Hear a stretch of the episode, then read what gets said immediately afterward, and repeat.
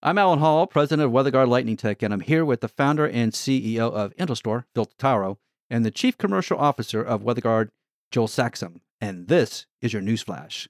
Newsflash is brought to you by our friends at Intelstor. If you need actionable information about renewable projects or technologies, check out Intelstor at intelstor.com. Global growth investor General Atlantic has agreed to acquire sustainable infrastructure firm Actis in a deal that will create a diversified investment platform with $96 billion in combined assets under management. Actis, which manages about 12.5 billion in assets, will become the sustainable infrastructure arm within General Atlantic's global investment platform.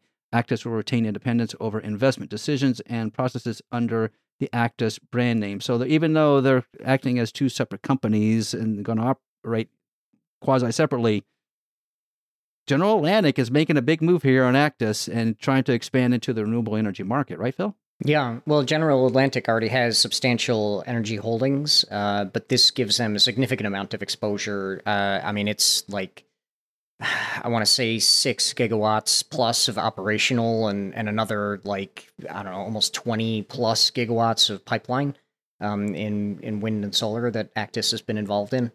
Uh, so you know this is uh, absolutely a, a, big deal, and it comes on the heels of companies like BlackRock uh, acquiring GIP, which we talked about last week. So there's uh, there's kind of a trend here and a pattern emerging with these uh, these deals where infrastructure investors seem to be getting a better sense and a better feel for renewables. They understand that even if the supply chain side of it hasn't been particularly profitable, if you're you know an, an OEM, um, the independent power producers, the project developers, they're usually pretty financially solvent and healthy, uh, and our own analysis confirms that. So um, you're probably going to see a lot more infrastructure um, investment vehicles uh, gobbling up, you know, independent power producers. Yeah, you always say follow the big money, right? So, like, um, ba- banks wouldn't be investing in Miami waterfront projects if they thought that the sea levels are going to raise 20 meters next year, right? So, when you see big, big money making big moves like this, um, it's it's it's a trend. Like you watch these uh, all the pension groups and the teachers' pensions and the different things around the world. Those long term investments and infrastructure is a way to go. And and I think that that BlackRock move uh, and now this General Atlantic and Actis move um, this week is is going to show that, and we're going to continue to see some of these deals happen. Cubico Sustainable Investments, owned by the Ontario Teachers Pension Plan and PSP Investments, has acquired Peel NRE's 50% stake in Peel Cubico Renewables, a UK renewable energy development joint venture. The financial terms were not disclosed in this transaction. The deal includes transfer of Peel NRE's renewable development team to Cubico and the joint venture's current offshore wind and solar pipeline. Again, another merger trying to make companies bigger and stronger in the renewable business, Phil. Uh, it is, although this one's a, a, bit different because it's basically just um, you know buying a, a partner out of a, a, JV, which is ultimately when when a JV is created, that's kind of the the uh, intent or the end result is either one partner buys out the other or they sell the entire thing to, to someone else. Um, so the important part of this is that Cubico is consolidating what they have while they're also looking at you know potential um, divestment opportunities and and getting a new um, investment partner involved or you know looking at uh, selling off portions of their portfolio in an asset rotation. So this gives them more knobs to turn, basically, um, being able to to do that. So I, I, think we can only look at this as a as a good thing for for them, certainly. Yeah, an interesting play to see stuff starting to happen onshore in the UK because that's where the majority of their development portfolio and some of the assets that they have in this joint venture were is onshore UK. Whereas um, there may be some government changes there coming shortly. I know general public over there is kind of um, leaning towards a different party in the in the next cycle. So um, some of these moratoriums of onshore wind uh, may go away, and you might see some more developments um, in that part of the world. So Cubico getting in front of it, it looks like. Up in Sweden, battery maker Northvolt has signed a $5 billion non recourse project financing deal, the largest green loan in Europe to date. The financing will expand Northvolt's factory in northern Sweden, including the battery cell manufacturing and its adjacent battery recycling facility. Uh, the Northvolt CEO said the deal is a milestone for Europe's energy transition and shows sustainable business practices are the key to success. Well, obviously, one of the key to success is getting financing, Phil. and Northvolt seems to be able to do it because they have a lot of contracts. They have a lot of connections with the automakers in Europe and like over $50 billion, I think, in, in at least temporary orders that they could fill. So that's a huge pipeline that they have to go ahead and, and get up to speed on the factory side. So they're going to need some financing to do that. This is part of that bigger deal, right? Yeah, absolutely. And I, they've got, you know, the, the EV focus has been kind of their, their predominant um, uh, area of their business, but they also have done uh, some dabbling in battery energy storage systems um, besides the the electric vehicle market. Um, they've got you know a relationship with with Vestas as well um, on developing some technologies and integrating it with renewables.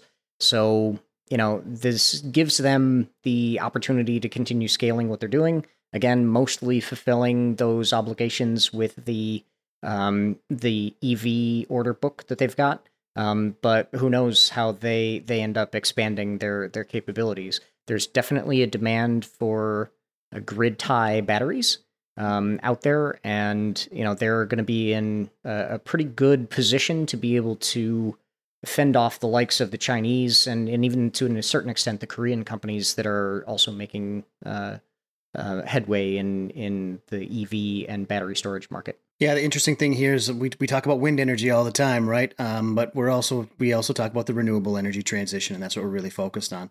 Um, but what this shows you is that the EU and the capital that they have within the EU uh, is dedicated to strengthening who the EU is in this energy transition. Right? They're like you said, Phil. They're putting up a you know a strong arm towards the Chinese side of the EV market. This is on the heels of the last few months of the EU um, calling for basically a, an investigation into some pricing issues and some fair trade uh, issues with the wind turbine technologies uh, against China.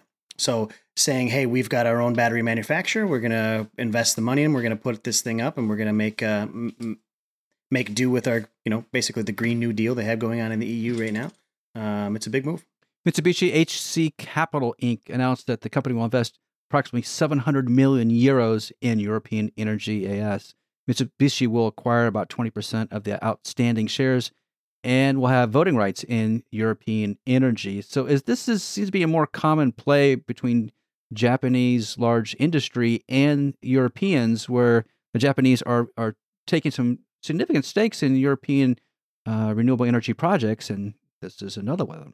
Yeah, you'll you'll remember we talked about um, I don't know I want to say six months ago or so where uh, there was a consortium involving some of the banks in in Japan. We're investing about ten billion pounds in in the UK, um, and this kind of follows on that that pattern.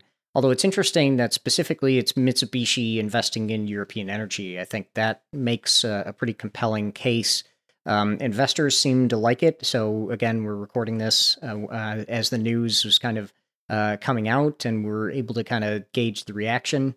Um, so investors seem to like it. It's also helping to facilitate a conversation where European energy may end up IPOing um, at some point, probably next year, if not, uh, you know, probably won't be before next year.